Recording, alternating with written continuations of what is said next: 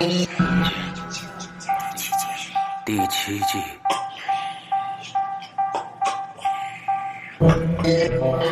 天堂旁下山。相遇啊！二零一六年十二月八日。二零一六年十二月八日。二零一六年十二月八日。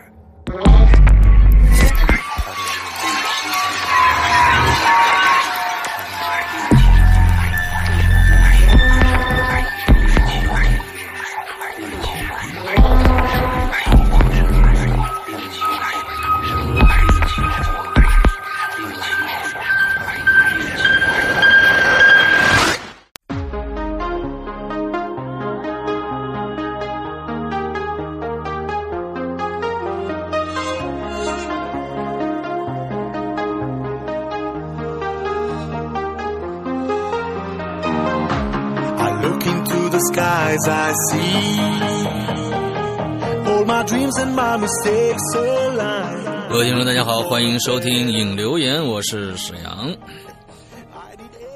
各位听众，大家好，我是大玲玲。哎，又到了周一了，我们的影留言又将继续陪伴大家。OK， 那、呃、上个星期呢，我们呃。相当于做了一个一个比较特殊的话题，就是一起听鬼影的日子，对吧？这样的一个、嗯、一个话题，我们今年已经鬼影人间今年到三月二十一号就五周年了，所以呢，呃，做这样的一个话题来纪念一下。嗯、当然，我们会在三月二十一号左右的那个那个时段呢，也会做一个纪念活动。呃，完了之后呢，到时候就没有雾霾，你知道。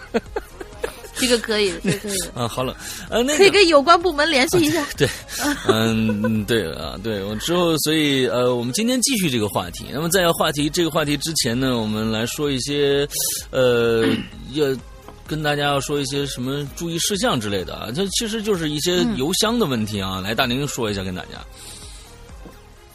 嗯，对。上次啊，我说的我那个投每周一歌的那个很长很长邮箱，大家不用记了啊。哦什么？我在干嘛？我这忽然听不到你的声音了，我以为你你没有没有说话啊。对，你接着说。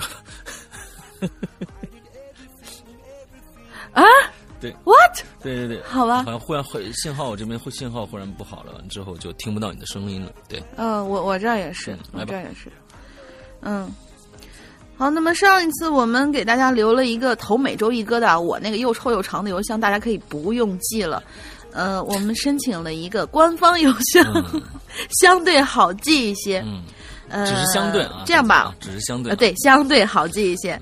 嗯、呃，不过呢，我要把我们常用的三个邮箱在这里全都跟大家报备一下啊。嗯、呃，第一个就是《鬼影在人间》预约，呃，还有怪藏的投稿，还有鬼火集的投稿。嗯，这些投稿呢，你可以把它发送到《鬼影人间》。全拼圈 A 新新浪点 com， 嗯，全拼哦，哎、鬼影人间全拼圈 A 新浪点 com。第二个呢，就是因为我们大家我们都知知道，鬼影的论坛里面有一个文学网，嗯、如果这个文学网上面有一些连载啊，或者说是有一些呃约稿合作之类的这些事情呢，嗯、请大家直接联系青灯掌柜，嗯，呃，他的邮箱是青灯掌柜圈 A 新浪点 com。嗯，这样好记是吧？嗯嗯，非常好记。对，都很好记。来来来，一个难记的，对，来一个难记的啊，来一个难记的。那么现在就是每周一个，每周一个呢，现在是到我这里负责，所以呢，它有一个专用的官方邮箱是鬼影 song 六六六。你听，还非常复杂。嗯，鬼影呃 song 就是英文的歌曲的意思嘛，嗯 ，s o n g。鬼影丧六六六圈新浪 .com、嗯、也不难记，好吧？我不晓得，就不晓得为什么后面还要加一个六六六。我相信鬼影丧这个应该没有人注册过，因为你知道吗？不不不，有有吗？对，有。你以为我没有试过吗？啊，那你就如果呢？鬼影歌曲呢？你 low， 你是你看，你非要每次搞得很，你看你青灯掌柜多么接地气，鬼影人间多么接地气，直接来鬼影歌曲，那我就直接，那我就直接就直接命名《鬼影龙鳞》好不好？哦，《鬼影龙鳞》也可以，对，但是就是你你看，不要不要，我我是一个低调的人，我是一个低调的人。哦，你很高兴啊，哥，你很高调，很高调。哪有高调？好了好了，就是，嗯、呃，三个都是新浪的邮箱对吧？对对对对对，都是新浪的邮箱、嗯，然后大家就可以把这些稿子，如果你有相应的这些有意向去写，或者有这些合作，嗯嗯、或者是有这些才能想展示的话，欢迎大家给我们投稿。对 ，OK， 那个现在其实我们现在很多的《鬼影在人间》的投稿呢，呃。其实就是说，为什么要做这样的一个事儿啊？就是说，你要讲一个你自己的故事，完了之后呢，把它录成音频来投到刚才我们说过的《鬼影人间》圈 cine 点 com 这样的一个平台上面，呃，这个邮箱里面去。很多人说，就是不理解。那其实很简单，第一个。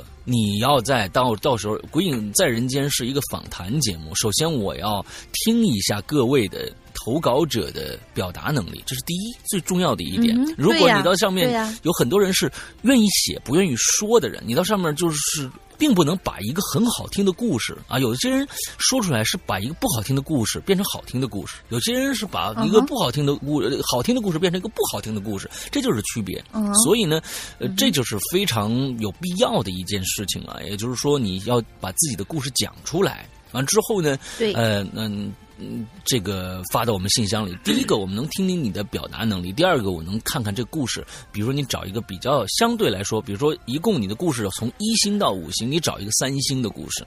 哎，你找个三星中间的故事，你讲出来给我们听，我我一听，哎，还可以哦，那我们就可以约了，对不对？那这是一个非常非常简、uh-huh. 呃简便的一个方法。其实有的很多的鬼友说，哎，我能不能去找大玲玲，或者是直接来找我？完了之后呢，我好多、啊、对，完了我直接语音给你们行不行？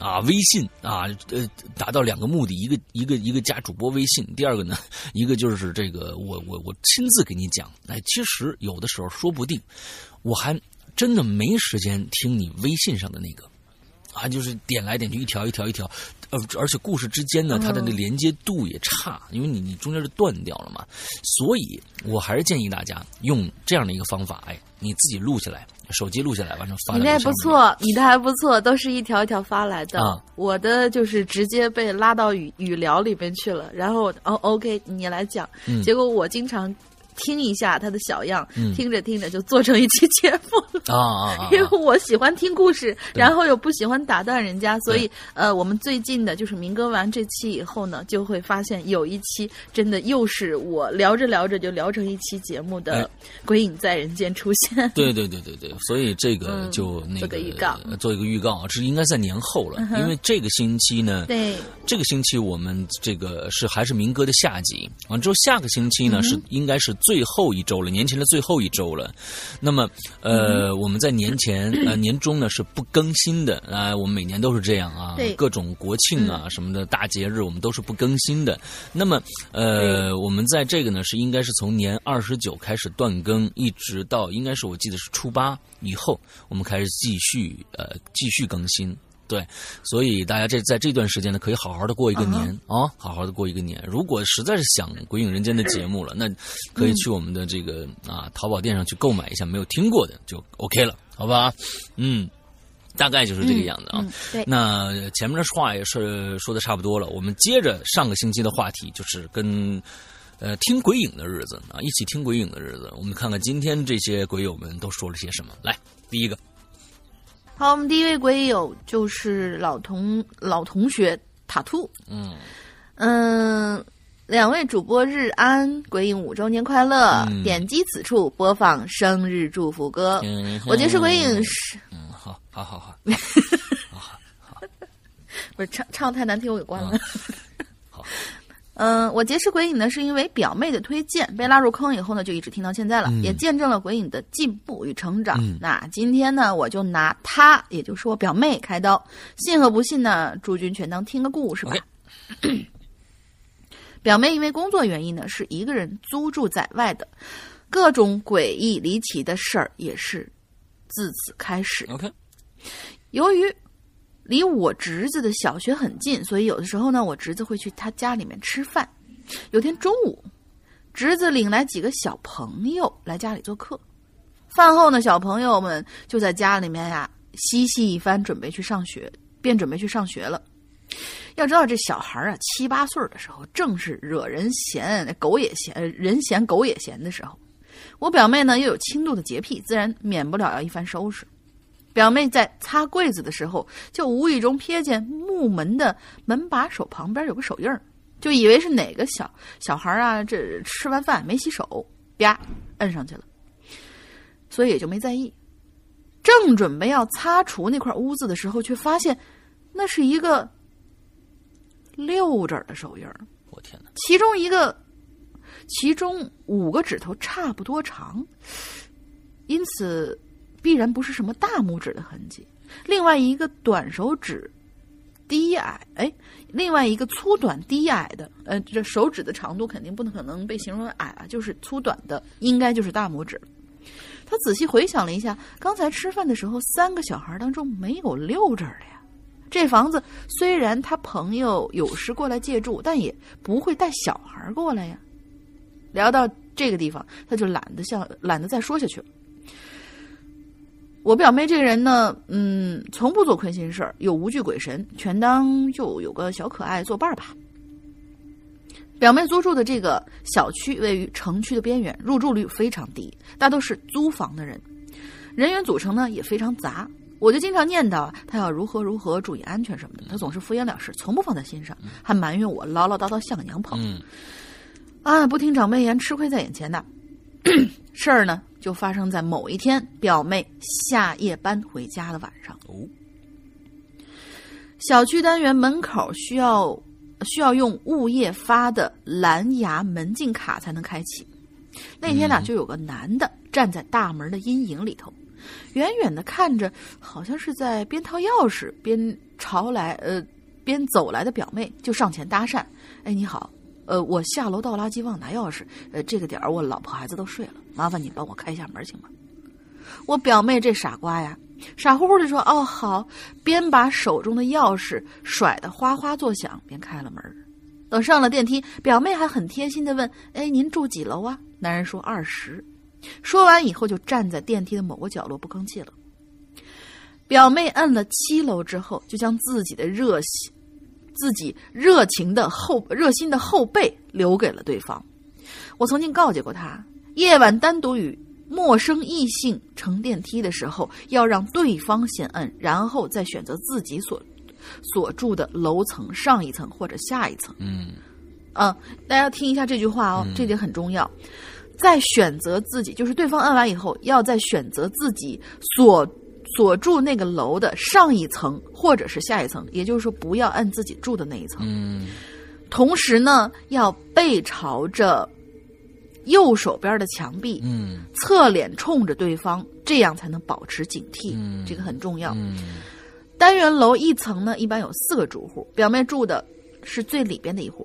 他呢就径直哼着小曲往里头去了，但是总感觉背后发冷啊。回头一看，那男的侧着身子站在消防门后头，肩膀与地面平行，一双眼睛正冷冷地盯着他看。这不是我那故事的翻版吗？是不是还是那男的呀？有可能哦，你问问他是不是在北京住啊？表妹吓得身子晃了晃，一嗓子海豚音就叫出来了，说嗓子还真不错。哎呀，行了，天哪！嗯，幸好啊，旁边的旁边邻居老两口睡眠质量不好，这老太太骂骂咧咧的就开了门，表妹就连滚带爬的钻到了老太太的怀里，呜呜的哭了起来。等回过神的时候，那男的已经不见了。嗯，后来啊，我是大半夜赶过去的，又气又怒，骂他天真、幼稚、愚蠢，什么人会在大半夜穿得整整齐齐出门丢垃圾啊？嗯，我我想说我会，我也会，我真的，我真的我也会这种东西，防不胜防的，对，对对对对对，啊，嗯，他说，我说你大冷天不去找，我说他大冷天不去找外面的保安，在外面冻着，单等你回来开门吗？我表妹想解释，又哭得说不出话来，嗯，我就不忍再过分苛责他，只能轻声的安慰，嗯，但事后想起，真是。啊，脊背发凉啊，这是万幸啊。嗯，经过此事之后，我经常劝她搬走。嗯，男呃呃单身女孩子性子不够成熟稳重，离家又不远，总是让人放心不下。嗯，表妹却跟我讨价还价说：“哎，就过过完年再搬吧。”但这是最但这最后一件事儿，彻底坚定了表妹退房搬家的决心。嗯，他们那小区地下一层有个小车库，哦、车位没卖出去几个，大多数都空闲着，住户只要有蓝牙门禁就可以随意进出。嗯，表妹上班的时候发现自己的车里头有被翻动的痕迹，啊、才，嗯、呃，这这这都能进车里边，不用破坏车就能进车里面，这可可够牛逼的。呃，你等等啊，后面还有一句，哦、这才想起来自己应该是前一天晚上忘了锁车门。哦嗯、车上的东西，就是说外来的人员也可以进去学摸车啊，嗯嗯嗯、就是说翻东西还是小事，万一开走了怎么办？你开是开不走的，嗯，嗯那也说不定。嗯，看他这情况，我感觉那也说不定，嗯、人员那么杂。对，但是你你现在你不是像电视里边啊，从从那个那个那个那个方向盘里边叭把它扒下来，拿两个电线咔咔咔一打就开走了，没那么简单啊！那那都是电视演的。那一招据据很多人验证过，说不灵、啊。对，不灵，一般不灵。嗯。好，我们继续往下。他说他车上的东西也被翻得乱七八糟的，储物储物箱里的零食都被翻出来给吃了，我去，几块钱零钱也被拿走了。表妹拍了几张照片拿去给保全室找保安，括号小区的保安室与监控室是一体的。这小保安就再三道歉之后请求表妹不要声张，嗯、担心自己因此受处分而丢了工作。由于是自己的原因，表妹表示：“嗯，我不需要索赔，也不会报警，只想看看监控，知道是谁干的，怎么回事就行了。”但是呢，这车库里的灯光很暗，监控的质量也不是很好，只能看清楚车的一侧。监控显示啊，表妹十一点多回来，抱着一大堆东西，车没上锁，车没有上锁就上电梯了。嗯、凌晨三点左右的时候，汽车的后备箱里，汽车的后备后备箱缓缓地打开，一个身材瘦小的男人探出头来四处看了看，从后备箱里爬了出来。所以说快速的，他表妹是一个一个不是说在这儿忘了关车门了，经常忘关车门啊，对吧？哪儿都忘了关，我感觉他是、啊这个、到处都不关呐。嗯嗯，他从后备箱里爬出来，快速的消失在黑暗里。表妹跟小保安对视了一眼，谁都说不出话来。我就安慰她，这可能是没锁车门，又因为她的车是两厢车，后排的座位与后备箱相通的，是哪个流浪汉溜进去睡觉时候不小心锁了车门，只能从后面出来吧。其实这其实这番胡扯连我自个儿都不信，哪个正常人会从后备箱里离开呀？反正自此之后吧，表妹就匆匆的搬离了这个地方，不再深究此事了。嗯，嗯我猜想或许是哪个精神不正常的流浪汉吧，就像韩国电影《邻居》中那样鸠占鹊巢。也许呢，他今晚就住在你的车上呢。嗯，嗯年关将至了，魑魅魍魉们也要冲业绩，准备年货了。各种在外的鬼友们务必要注意安全，嗯、两位鬼友与诸君平安喜乐。嗯，我觉得是这样啊，就是说这个跟我觉得跟那个住的那地儿啊，你这个车这事儿跟住那地儿没关系，因为你你不管是神经病还是小偷或者是是杀人犯，他能钻进那个这车里，肯定不是在小区钻进去的，肯定是在其他地方钻进去的。嗯，这这这是肯定的。这个我觉得还是得你你你表妹还是有点太大心眼了啊！这这这，那自己的话应该还是要小心一些。太大了，有点心有点太大了。另外。我总觉得可能，呃，觉得我觉得不应该是这个小区，因为我觉得你你表妹可能跟我住一个小区，啊，嗯，对啊，你小你表表妹住七楼对不对？你表妹住七楼，当时按的二十楼，完了之后呢，这个这个这个电梯就下来了。这个电梯下来以后呢，嗯、我正好上电梯，我看着了一个男的，他在里边呢，哎，从上面下来，完了之后没出来，接着坐电梯，我就上去了，完了又上来两个母女一起往上走，等到上面走到顶楼的时候，我出去了，完了之后看这个男的还不出去，背对着我，完了我出去，完了再再看着他，就跟看你表妹一样，哎，哎这个故事就接上了，对不对？啊，哎，你这脑洞，所以我觉得你是非要给自己找点事儿是吗？所以我觉得过去你你你表妹应该跟我住一个小区，但是我们。这小区挺安全的，是吧？呃，开个玩笑啊！但是我我总觉得这个这个呃，上电梯啊，后面有没有人？这个人是生面孔还是熟面孔？我觉得就现在的在国内的这样的一个居住环境里面，没有一个人可以搞清楚这楼上到底住着谁，这个人是否我每天见过？对，你每个人看都像生人，嗯、因为你同楼，你对门你都不认识他。所以你看，任何人都是生人，啊、所以你不可能每天坐电梯。你就你好，你住六楼，我我我我到我按七楼或者按五楼吧，这不可能的。所以防不胜防，哎，只能这么说，真防不胜防。嗯，反正大家都就是你最好呢，上电梯的时候你不要就是有一点说的是对的，就是你不要彻底背背朝着他，你还是侧着点身子，对啊、能看着他。你或者你坐你你在电梯的最里头。完了之后呢，你看着他，看看他有什么行动，哎，你看看他有什么异常的行动，别一上电梯呢、嗯、就忙着看手机啊或者怎么样的，那那那那那就不太好了、嗯、啊。这还是低，留点留点心眼儿。完了之后，现在这年关了啊，这个这个各种各样的人也多了，都准备回家过年呢，嗯、想挣点外快来，所以大家都小心点啊。对呀、啊，嗯。好，下一个叫舒克大魔王啊，他说 ：“Hello， 各位主播好，我是新来的鬼友。哎，过去有一个舒克，哎，过去有个贝塔还是有个舒克，好像是个舒克。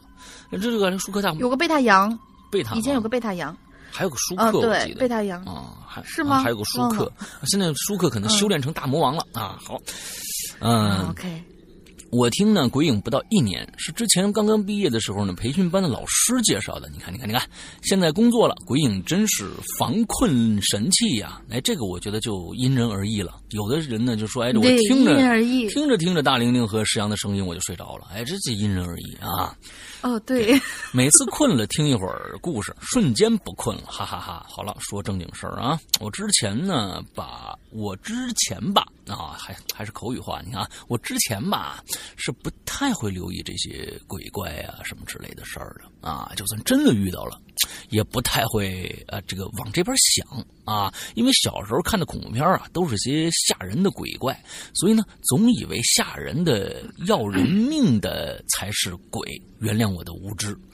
去年听了《鬼影》之后，才发现啊，其实啊，我遇到的很多事儿都是挺离奇的。那今天呢，说一个细思极恐算不上，但是让我很奇怪无解的事情吧。你说一个细思极恐的多好啊啊，嗯嗯，对呀、啊。我是家里老二，我有个姐姐。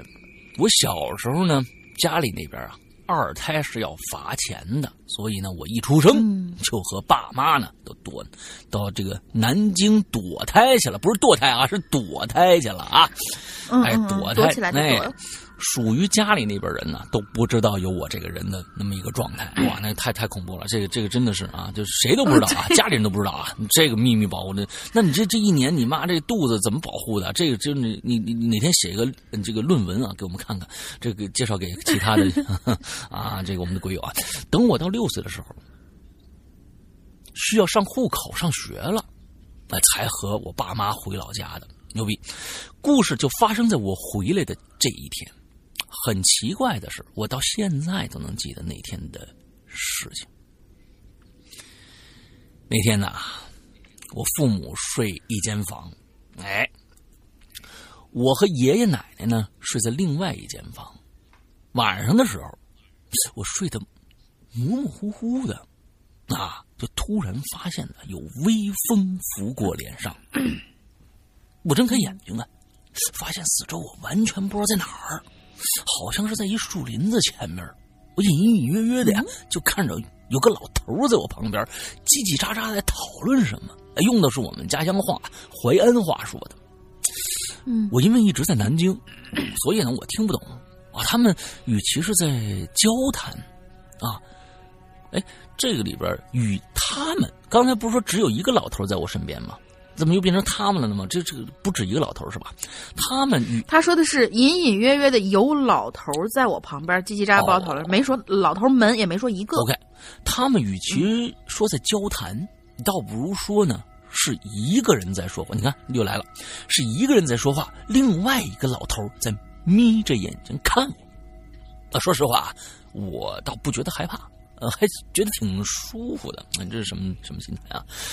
嗯，和蔼的老年人的目光啊，但是啊，就是你每次看着我的那种目光啊，对对对对，和蔼的老年人的目光，对对对。嘿，你这个啊，但是说着说着，突然呢、啊，另外一个人的神情就大变了，手舞足蹈的。那个老头呢，看着我，那老头就开始不看我了，转过头就安慰那个人。但是那个老头呢，就说了一句话，我记得特别清楚，就是怎么说也是个男孩，你就不要嫌弃了。听到这话，我当时就有点害怕，因为这老头声音特别奇怪，而且能听清另外一个人的声音呢，很小，还是听不清的，只能听清口音。但是这个人声音很可怕，说不上的可怕。我吓得抓了一下把手，感觉抓了一把软软的，不知道是什么东西。然后我就发困，就睡过去了。第二天呢，我是被我妈推醒的。我在我家门口，当时我很矮，理论上是够不着门锁的，而且呢，我妈今天早上是第一个起来的，她是打开两层保险才开的门，我在没有开门的情况下怎么出去的，我妈不理，哦，她出去了啊，我妈不能理解，而且我没有钥匙，门窗是有安全窗的，我也不可能打开窗户出去，我妈的这个钥匙也是前天晚上锁完门就放在床头柜上的，早上起来也没人动过。最最奇怪的是，我手上抓了一把黑土，我们那边土是黄的，就算有其他的也是红色的。我妈当时也没想什么，就赶紧让我回屋别着凉，因为父母都是正常工作的，家里边呢也没有一个人信这些东西，周围也都是老一群老实巴交的人。没听鬼影之前呢，我甚至都不知道还有什么啊、呃、这个仙儿那个仙儿的，小时候呢就连跳大神的都没见过，所以我也就一直当梦游来看了。不过听完鬼影之后，我发觉有点不对劲呢、啊。毕竟我是真的抓了一把不是这边的土啊，说明我晚上真的有可能去哪儿了。而且我小的时候很多事情都忘得差不多了，这件事就特别的清楚，清楚到我我都既能丰富。那什么呀？啊，我都能记得丰富过我的脸的感觉，我能记得啊。我也不知道，我也不知道这算不算鬼经历，也没有对我造成什么损害。最后祝主播们二零一七年事业层层高，自己和家人身体健康。我觉得吧，这事儿啊，也不算什么恐怖，呃，不，也不算什么灵异经历。如果说，我觉得最有可能的。你们当时没有往那边方面想，我觉得是人贩子，嗯哼，才最最有可能。第一个，那个女奶奶说了一句非常可怕的话，你就可你就行了吧，毕竟是个男孩，这多像人人贩子说的话呀！我觉得那他怎么出去的门呢？出去的门一定是人贩子干的，那、嗯、是一定是人贩子干的。他怎么出去的？钥匙没丢啊，双层门哦。那我不知道，但是我觉得。更像人贩子干的事儿啊！至于抓这把土，有可能是花盆里的，花盆里都是黑土，也可能哪个地方抓了一把，反正你抓了一把土，但是你怎么又回来的了？我觉得你说不定都都已经被抱走好久了，只不过是另外一个老头不喜欢你。那、啊、咱们不是进行人身攻击啊！哎，这这这对，他觉得哎，或者心里发现了，我不能这么干，给你送回来了。嗯，所以我觉得这不像是太太灵异的这种经历，而是我觉得真是还是人干的，我觉得像人贩子干的。让你这么一解释，真没意思。哎，但是多可怕呀！这这个比睡着睡着就被人包了，这个比对这个比那个灵异经历更可怕，真的，这人干的事儿，嗯、人干的事儿，那就那就是发生的几率就更大了。你这好对，你老头淮南淮南话都是当地人，完了之后说你就别挑了，这他妈是一男孩，你挑什么挑啊？说这么一句话，那更像人贩子呀！对不对？我我觉得是人贩子干的啊，还好你你这你这这个，我也觉得更像两个什么，就是那种，因为它是在树林子里头，嗯、更像两个树精，有点像那个叫什么《红衣小女孩》里面那那、啊、那种叫魔神仔那种树精，啊、但是人家已经成精了。嗯呃，但是为什么他要绑走红衣小女孩？因为他要一个女的，嗯，然后呢，嫌弃他是个男孩，嗯、不要他了。哦，这个样子，嗯，好吧，各种脑洞、啊、这样子就是比较有意思的解释，啊、对，这各种脑洞，这种就跟那个就网上那种各种 P 图一样，把我 P 的 P P 的 P 的漂亮一点，完这后面就各种各样，这一个事儿的，不，人家人家这是恐怖经历来的，嗯、我们不要太那什么。对对对对，嗯、还是我觉得最、嗯、最最好的就是你还是很幸福的在爸爸妈妈的身边长大了，这是最重要的啊。好，来接着下一个，嗯，嗯好，接着下一个叫陈 Z， 嗯。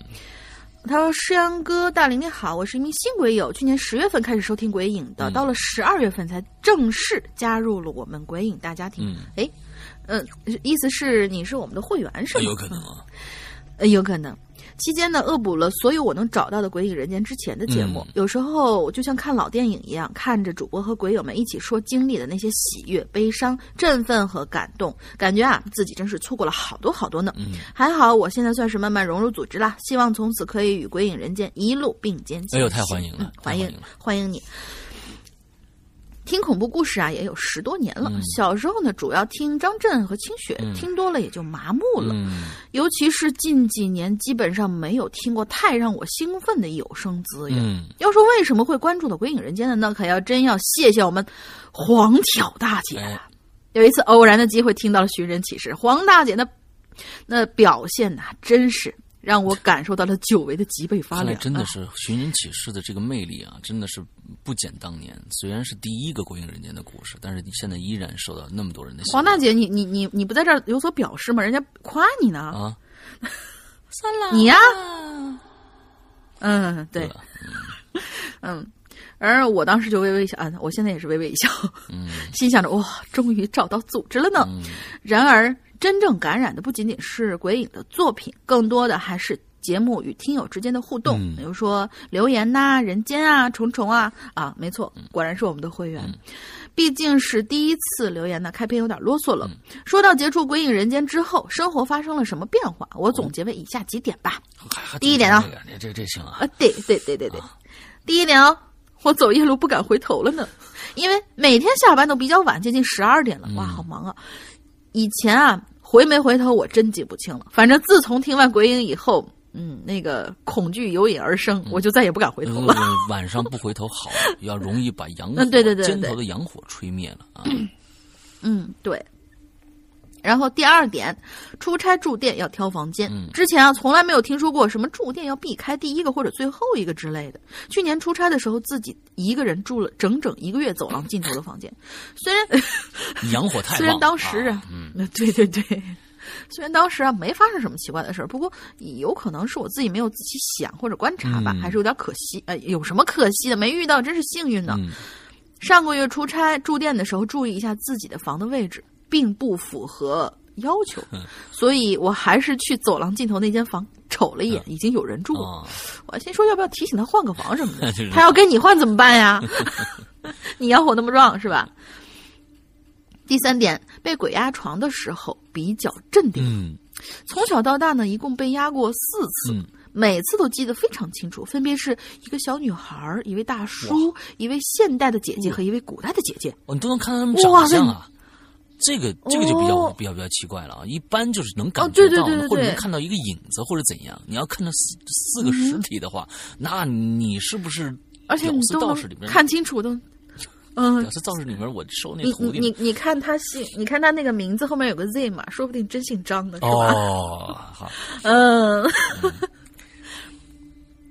嗯, 嗯，也没什么害怕，就是呃，前三次都是在二十岁以前被压的，也没什么害怕，就是比较气愤，而且不知所措。嗯嗯、呃，是是有那种感觉。最后一次被压呢，就是在听鬼影节目之后了，就在不久之前呐、啊，发现自己被压后。呵呵，我微微一笑，定了定神儿，想好好看看这丫长什么样？嗯，我就看见他弯着腰站在我床边，嗯，脸距离我的脸大概只有二十厘米左右，哦，我可以看清楚他的鼻子和嘴巴，但是眼睛是模糊的，头顶上还有一个高高的发卷儿，于是我感觉他应该是个古代漂吧，哦，我能感觉到我的双手被交叉着摁在胸前，当然我当时是动不了的。这个时候我就打算把把在鬼影学到学到过的那些招数都试一试，于是我先念了几声呃阿弥陀佛，好像不管用，嗯，确实不管用，还是动不了。那我就准备用第二个招，弹指神功。念佛号是管用的哦，啊，我就说在他这儿对他没管用嘛，啊，对，对他没管用嘛。嗯，在我准备用第二招弹指神功的时候，我突然想起来诗阳哥经常说的一句话，他们来找你肯定是有求于你，嗯，于是我就收回了指尖的真情，而且你还真是张小龙是吧？对对对对，然后在心里问你找我什么事儿 啊, 啊？我发现他没反应，我们俩就这么僵着。这时候我突然想到一个问题，哦，我在韩国哎，哦，这这大姐八成是韩国票，我我学习在心里面啊，用韩语问他，呃，您是不是有什么困难思密达？过了两秒钟，我就感觉到一阵凉意从后脑直达脚底，通透而刺激的感觉啊！我心想，这这这算是给我回应了吧，啊？我就又问了他几个问题。这次说完，我都每次说完，我都会感觉到那种贯穿全身的寒意。嗯。最后我很诚恳地说，呃，我我我帮不了思密达，劝你去别的地方再试一试思密达。嗯，前轱辘不转后轱辘不转，那是坏劲儿，赶紧来修理小思密达。什么玩意儿？嗯、呃，反正说完以后呢，这次还好，我没有感觉到刚才那种凉意了，然后我就慢慢能动了。嗯。翻过身子，长长的舒了口气，心想心里头居然有一些淡淡的不舍。虽然不知道如果我那一指弹出去以后会不会让他魂飞魄散，你还真是张小龙。鬼影师傅，但是鬼影师傅劝人向善，嗯，学生铭记在心。嗯嗯。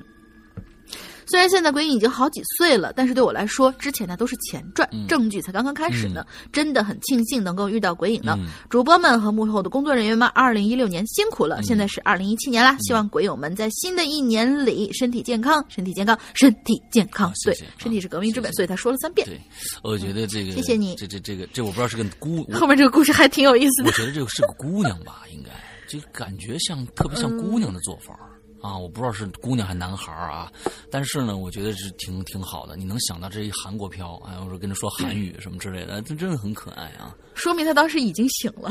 对，所以我觉得你这最后想的这一点是什么呢？就是说我这一谈呢，能会不会让他魂飞魄散？这一点想的特别对，就是说不管怎么着，鬼呢，你让他魂飞魄散，他说不定还真的挺挺冤的，是吧？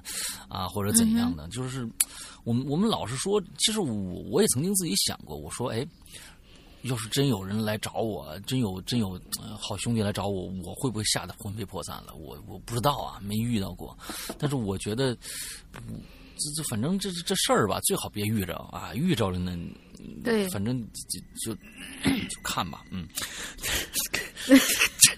反正就还是那个段子，啊，反正就还是那个段子，啊，你放心，他不会把你吓死的。万一你吓死以后，你就问，哎，刚才是你把我吓死的，啊，那就很尴尬。对啊，那就尴尬了吧？对对对，两个人都很尴尬，你这你何必呢？对对对，啊，对，嗯，对对对。好，下一个故事啊，叫幺八二三二三四啊。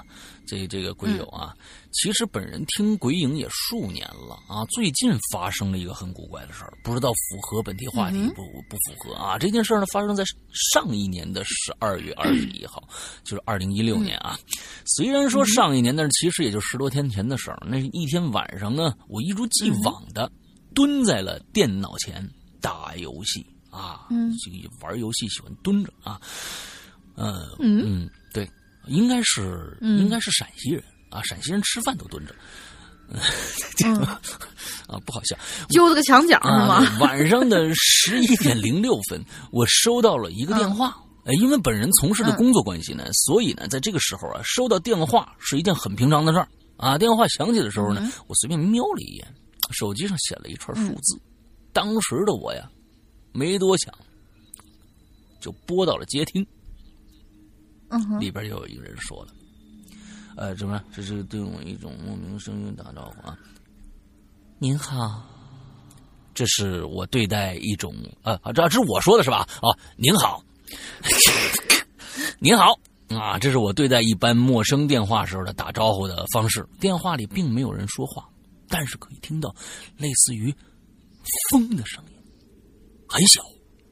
我不知道该怎么形容啊，反正让我感觉到电话已经接到另外一边了，只是那边人呢没有做声的那种感觉。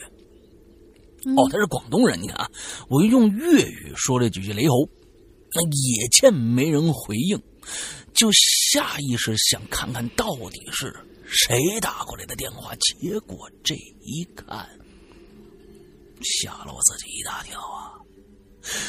显示的号码居然是他妈我自己的号码。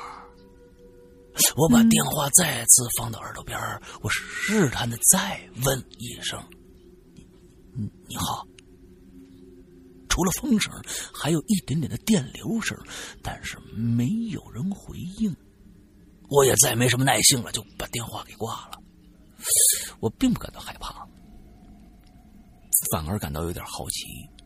哎，因为我觉得这件事儿啊，应该跟修改的来电显示有关系。我就好奇到底是用什么方法做到的。那虽然我听鬼影数年了，但是我一直是一个无神论者啊。很多朋友跟我说鬼故事，我都往科学的角度去思考啊。之后呢，我到了 B D 啊百度去搜啊，的确也是有软件可以办到的。我觉得应该是骗子之类吧，我想，嗯。不过呢，这件事儿呢，好像呢，没我想的那么简单。因为接下来的几天时间里，每天晚上在相同的一个时间点十一点零六分，我都接到了显示着自己电话号码的来电，也接听以后也都只有电流声和风声。这事儿就他妈怪了、嗯、我想，嗯，因为如果是骗子啊，他打一次电话就好了呀，而且呢你不做声，你能骗我什么东西啊？啊，我就记得是圣诞节那天晚上吧，我跟朋友一起在外面玩，到了十一点零六分的时候，这电话又响了，我就让我的朋友去听听这电话，电话那头也没有回应，他好奇地问我这是怎么回事，我就把最近的事全告诉他了，他听完了，身体抖得像筛糠一样，我就跟他讨论啊，这这之后呢，我们讨论完了以后，我认为有两种可能性，第一啊，是我的手机号啊被记录到了某个平台的记录上了，而这个平台每天晚上给我打电话、嗯、这电话号码是被某种软件修改过的，这我没明白啊，就凭什么你被在被某一个平台记录了，而这个平台每天给你打电话，这我这原因是什么？你还是没解释清楚啊。第二是我手机中毒了、嗯、我的朋友问我有没有得罪什么人，应该是有人想恶搞我，但我印象当中最近没有。后来呢他又说到了最近没有，意思是以前经常得罪人、哎哎、是吧？对对对，最近反正消停一会儿、啊嗯、有可能。后来呢他又说到鬼神那方面、嗯、他这样一说呢，就让我想起了最近我在贴吧发过的一个帖子，内容是讨论这个世界上到底有没有鬼。我的朋友就说，你会不会是得罪了那些东西啊？我当时是不同意的啊，我说我们不应该吧，是吧？我向他提出要不要我们换个手机试试。哎，这是个好办法啊！因为我跟他都是水果手机、嗯、啊，他死活不同意。他说他怕这个东西会传染到身上。最后讨论的结果呢是，让我换个手机卡试试。啊，这我觉得你确实是、啊、你们你这你们俩换个手机试试，你这个你这个不实诚啊！对对对，当天晚上呢，我就重新买了一个手机卡。到了第二天晚上的时候，我特别紧张，成败在此一举。你们猜怎么着？十一点零六分的时候，我电话铃又响了。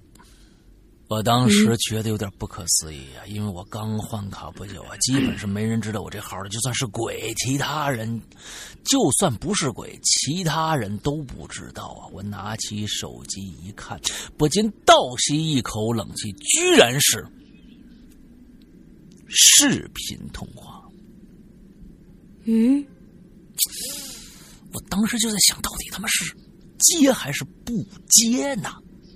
就在那几秒内，我的脑袋思考了各种可能性，最后我决定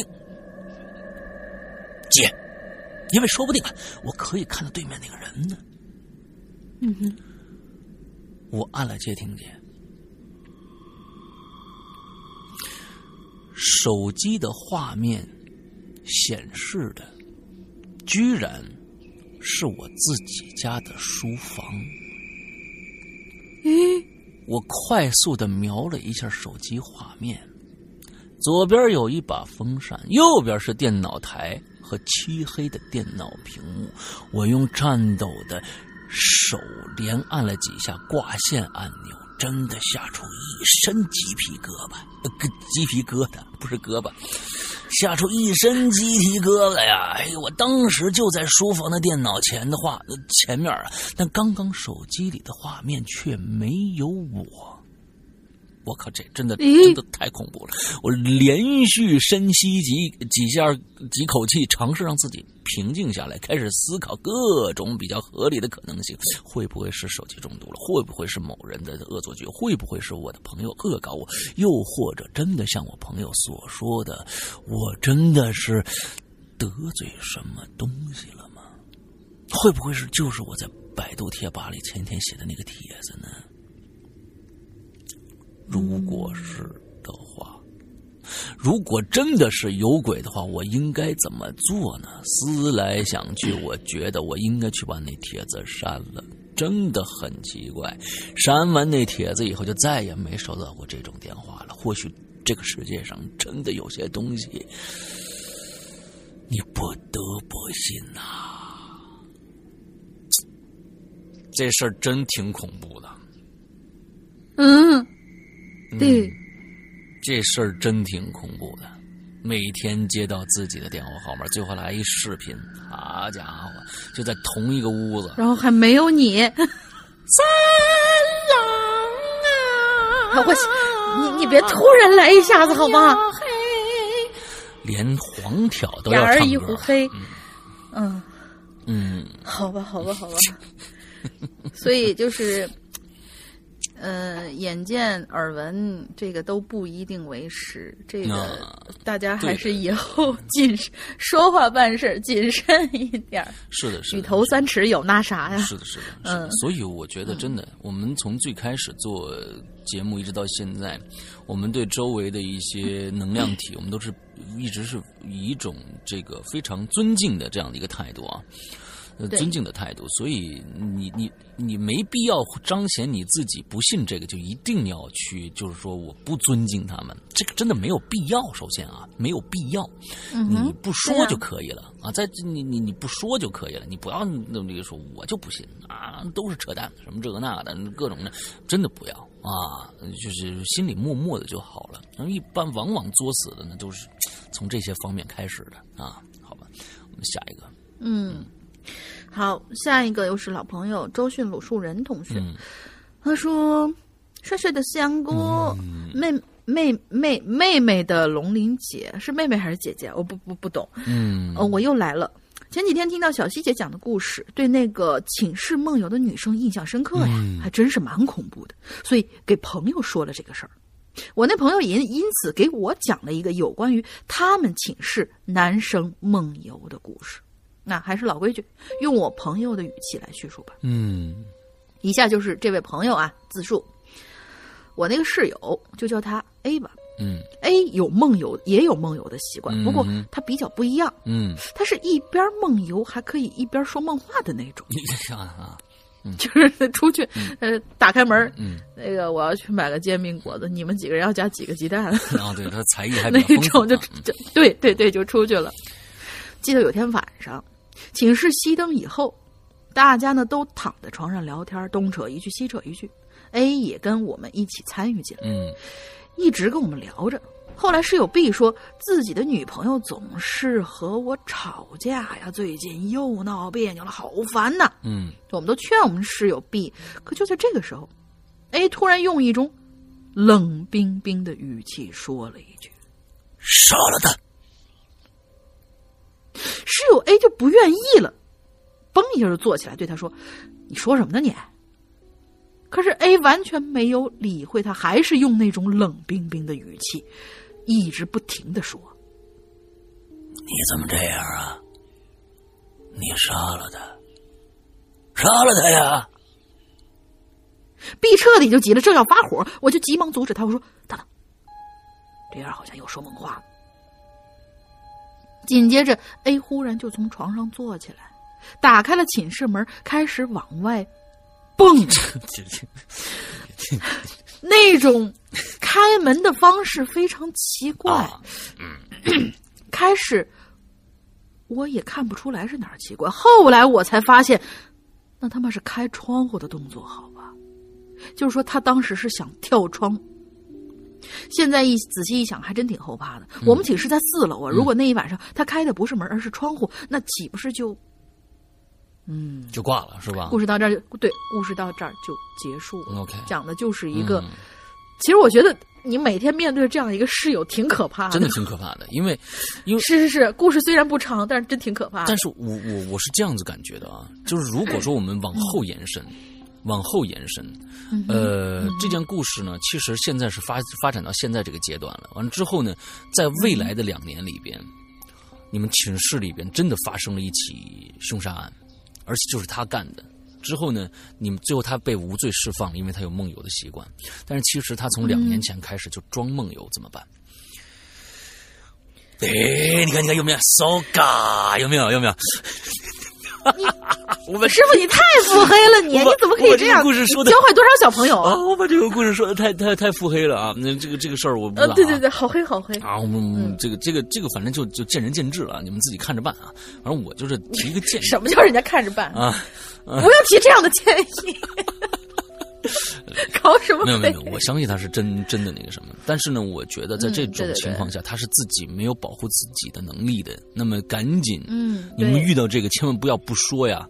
我觉得最好跟老师说、嗯、这样的症状，他已经有这么明显的症状了，而且有暴力倾向的话，就要杀了他或者怎样。嗯、这个你们千万不要当当不当一回事，赶紧向学校反映、嗯、啊，看看去治治疗啊或者怎样的，千万不要当小事儿、嗯、看啊。对，而且我这儿要插一句，那个。前段时间我有看到了一个帖子、嗯、就是讨论讨论一件事情是什么呢，我们大家都知道、嗯、梦游症的这种人他是在半中间的时候通常不要叫醒他、嗯、是我们的认知、嗯、就是你遇到梦游症的人千万不能叫醒他，否则他会疯、嗯、但其实对但其实但其实并不是这样、哦、是在他梦游的这个过程当中他不知道自己做了什么事儿、啊，不知道自己身处何方、嗯、突然有人把他拍醒的话，他会产生一瞬间的恍惚，从而达到一种神经上的反射、哦、他是这个样子、okay、但是如果你慢慢的叫醒他慢慢的叫醒他之后呢，给他解释到底发生了什么事情，让他很快能够适应到现在这个环境来说，这是可以的。所以以后如果遇到有人梦游的话，还是叫醒他，不然的话真的像这样什么打开打开门还好，那真是要打开窗户四楼帮跳下去，那真的是很很可怕的一件事情。对，一一定还是要叫醒这种人。 OK， 好，我们接下来啊，接下来好嘞，那么下一篇帖子深海雷音啊，是是是你你念的是吧、嗯、也是老朋友。哎，是你念还是我念来着？我都忘了。你呀、啊！哦，刚才是你念的是吧？哎呦，我梦游了吗？难道？嗯，好吧，深海雷音啊！不想打你这茬儿、嗯。嗯，我在工作的时候呢，喜欢听一些小有声小说，而且呢，只喜欢听恐怖类的啊。一次在网上呢搜索周老大的作品的时候，发现了《寻人启事》的有声版，一口气听完，然后我就被黄条的声音带入坑了。又一个黄条的声音。啊啊啊啊这么久以来、啊、嗯，节目和直播都陆陆续续在听，也知道了很多故事。总之很感谢鬼影啊，能让我在枯燥的工作中又起了一身鸡皮疙瘩，哈哈哈哈。好的，好的嗯，好的。啊、对，之前呢，我听了鬼影在人间小溪做客的那几集啊，个人印象最深的是恐怖兔子，嗯，还有那张无处不在的白板脸。然后呢，嗯、有一天晚上啊，呃，我呢，呃，在手机里找到有声小说啊，准备睡前故事啊，准备当睡前故事。选好之后呢，就戴上耳机，闭眼睛睡觉觉了。半梦半醒之间呢，哎，我就听到了这样的一个故事，说是在某个古城啊，有这么一座钟楼。当初在铸造那口大钟的时候呢，工地上的一个工人的女儿啊，来给他爸爸送饭，啊，跑上钟楼的时候呢，脚一滑就掉进那个烧红的这个铜水里边了。他爸爸想要救他女儿，但只抓到了女儿的一只一只鞋。后来呢，钟呢还是被铸好了，只是在敲响的时候，在咚咚的声音里边还夹杂着一些奇怪的声音，听起来好像是鞋鞋鞋，没错，就是鞋。小女孩来找她的鞋了。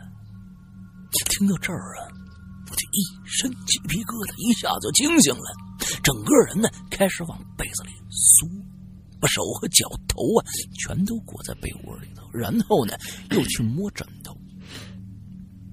可偏偏就在这个时候，我又想起来小西讲的那个白板脸的故事。我的天哪，我就不敢动了，我也不敢去碰枕头了，因为有可能那枕头就是那白板脸，也不敢从被子里头探出头来，因为我怕探出头来我又会看到一只兔子。于是呢，我就僵硬的蜷缩在被窝里闷着，直到最后睡着了。其实呢，我也很奇怪那个时候为什么自己会特别的害怕，可能是因为当时半梦半醒，防御力比较脆弱，所以呢恐惧感被触发就草木皆兵了。但现在想起来，当时的反应确实很好笑。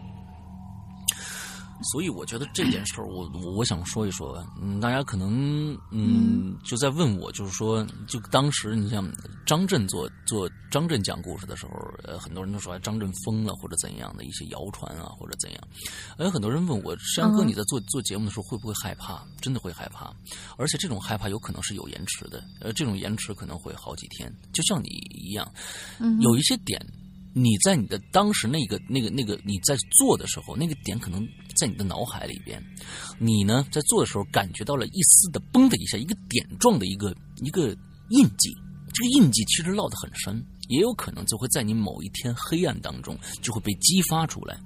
当然呃，比如说在做一些故事的时候，他就讲的一个黑屋子外面有什么动静，我在睡觉的时候忽然忽然听到相同在外面的一个一个声音的话，我马上会这个这个记忆会瞬间被唤醒，而且到时候这可不是一个点状的一个恐怖点了，而是一个面状的，它会像一个一个高压的一个东西向你向你袭来，哎，就一直向你袭来，完之后你不知道这个东西到底是不是真的，但是呢你会自己去揣测它。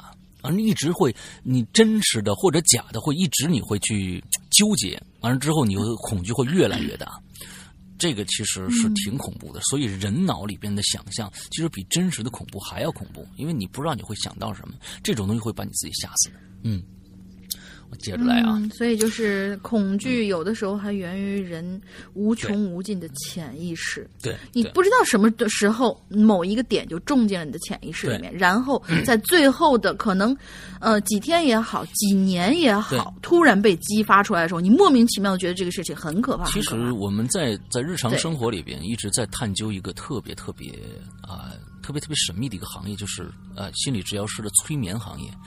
像这种东西就是自我催眠、uh-huh. 像这种的恐怖，其实你无时无刻的在自我催眠你自己，都是有一个点状的东西能激发你一个一个面状的东西，这种其实就跟催眠是一样的，只不过催眠师会给你他有意识的给你下一个什么东西，当你听到钟声的时候你就会被催眠，你就站在站在桌子上说我是最牛逼的人、嗯、这样的东西其实跟你在平时的时候不在意的一个点，忽然在你几年后的一个中学，你想这么说很久了是吧？对，而是一样的，真的，这就是催眠一样的。嗯嗯，好，接着说啊，说到这里。我又想起另外一件事儿啊，那是很多年前，有一次呢去朋友家聊天，他的房子是租的啊，有两间卧室，他呢租了其中一间，另外一间呢就上锁了。我们从下午一直聊到天黑，当时呢也是聊得很嗨啊，不知道为什么呀，我们谁也没起来开灯，那屋子里呢就呈现的就是那种夜晚的蓝黑色调。这个时候啊，嗯、我们正聊着呢。我就听见卧室外边附近呢有嗡嗡的声音，好像是风声。我想可能是哪个窗户没关吧，所以呢一直有风吹进来。但隐约的我就好像在风里头啊，听着一种轻柔的声音，好像是在唱歌呢。我下意识就看向那间锁的卧室门，门中间啊有一个那个小玻璃窗，竖着那种，有可能很多人的那个家里面那个门呢、啊，中中间都有一个啊，有一个那种玻璃窗，可能是毛玻璃或者里面贴个什么东西，好像贴着报纸，嗯嗯、但我就不敢直视那个窗户。后来呀、啊，我就问我朋友，我说：“哎，我说你听见没听见有人唱歌啊？”他也静下来好一会儿，听着，说：“哎。”好像真有哎！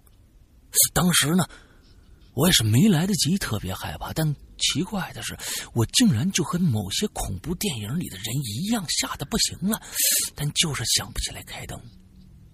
我们沉默了一会儿，随后呢，就收拾东西一起回到了学校。之后呢，我就再没去过那间房子。不久之后呢，我这朋友也退租了。最后具体是怎么样，我也没打算深研究。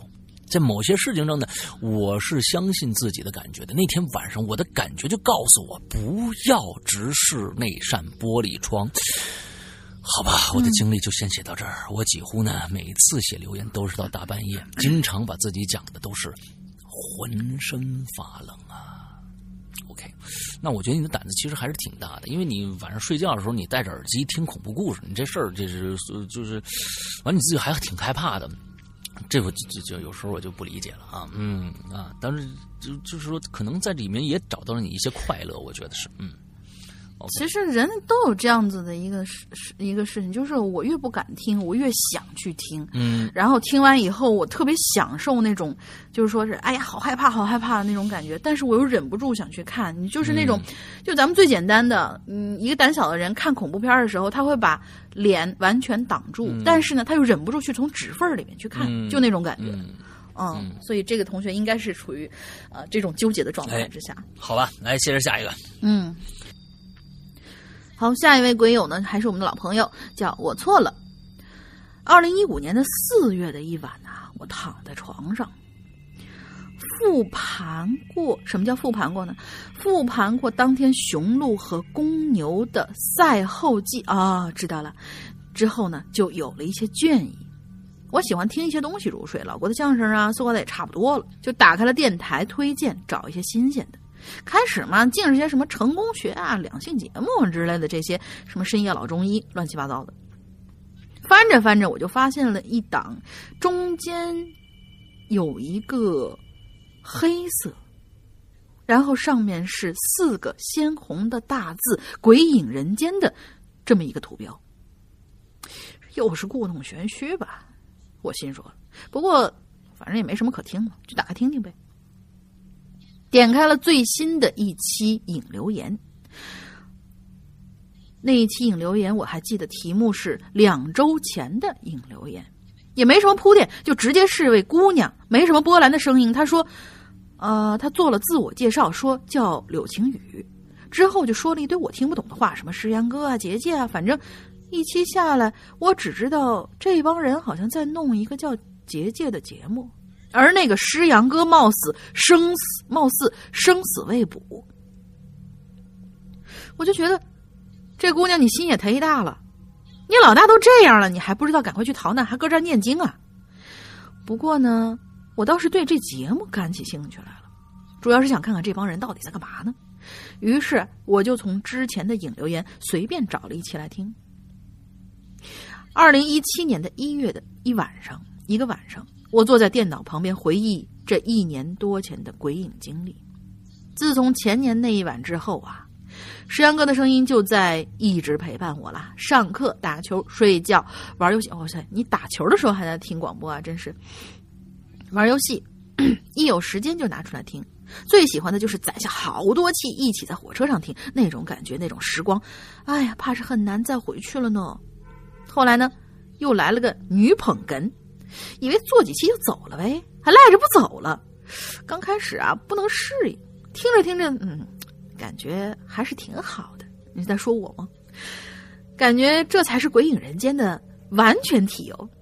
再到后来呢，就是好多鬼友啊的鬼，就是好多鬼友们做的《鬼影在人间》了，每一期都很值得回味。尤其是天威第一次来的那一期，真的是把我吓得汗都透了。那时候是大夏天，我都赶紧把盖着的毛棉被掀开，铺着的毛毯也撤了。鬼影呢，是改变了我许多的，主要是对自己身边奇怪的事儿更加敏感了。我从小呢就对这种神神怪怪的事情很感兴趣，总爱听别人讲他们的经历，可是自己又一直没有亲身经历过。慢慢的呢，就对自己身边发生的怪事不太放在心上，直到听了《鬼影人间》以及近来发生的一些事情，才让我真的发现到，在我身边好像真的有一位我看不见、我看不见的日本女子在接近我呢。首先呢，就是一件我在鬼影论坛上写过的事儿，在听那期鬼影，呃，在听那期影留言，听那个哦，对，是一字诀的那一期啊，影留言里面，不过没有被读到。高三那年啊，一天中午，大概也是四月二十多号，那天的太阳绝对是我平生见到我最亮的一次，街上一切都像被这阳光漂白了一样。考了一上午。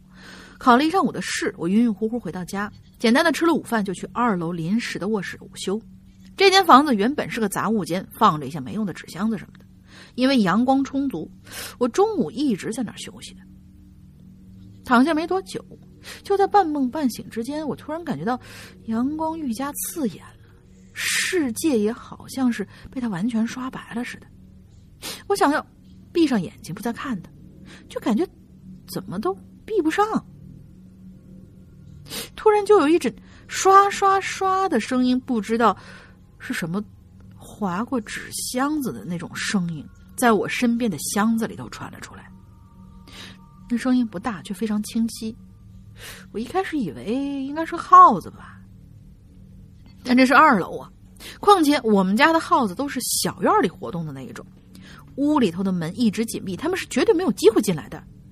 这可不一定哦，亲，小耗子是无孔不入的，他们顺着我们的马桶下水道的那个那那个漩涡那个坑，他们都能进来的。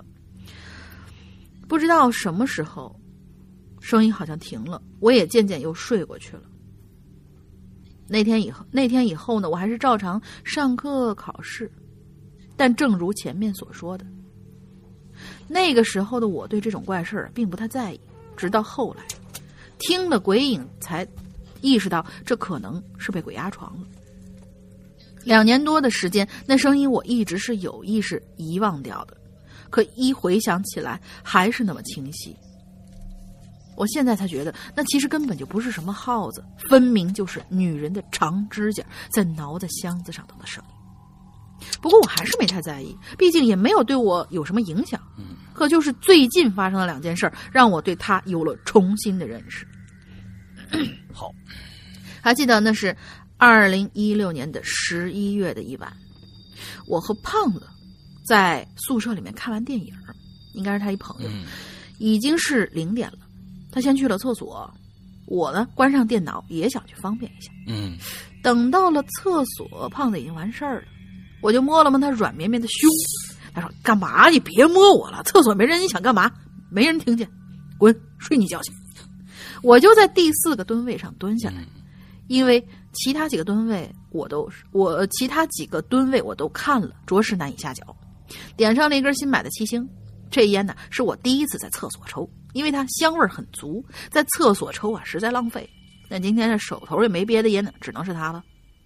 等抽了两口之后，刚吐出一缕烟圈，我就好像听着有什么东西在外头吹气，声不大，但是挺清楚的。我以为是风呢，等我吐完一口烟之后，这外面的风也停下来了。我就在想啊，今儿没风啊，怎么突然就刮上了呢？嗯，正想着呢，又吸了一口烟。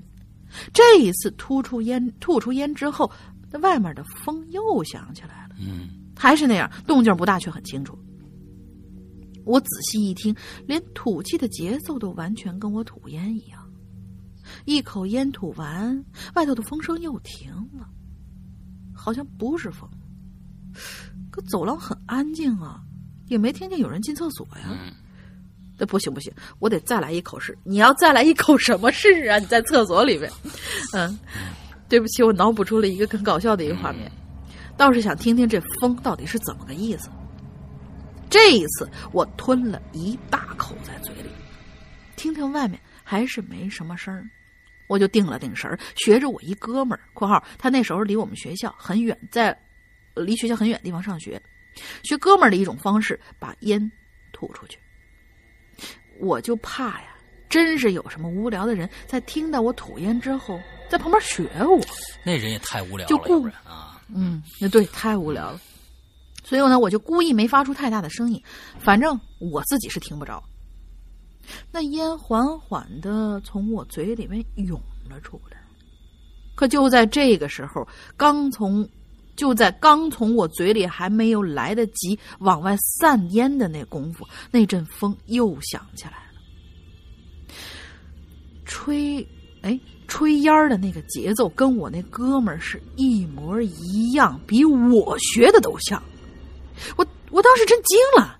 拉出来的扁棉都憋回去了呀！我天哪，拉出来的扁棉都憋回去了，什么意思呢？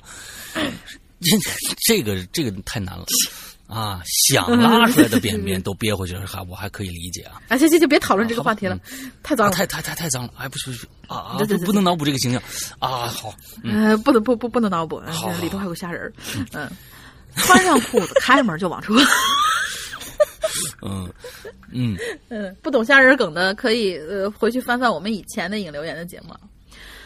穿上裤子开门就往出跑，嗯，但是我出去以后才发现外头啥都没有，这腿就开始，这腿就散开了，撒开了，就啊就就呃对，就撒开了。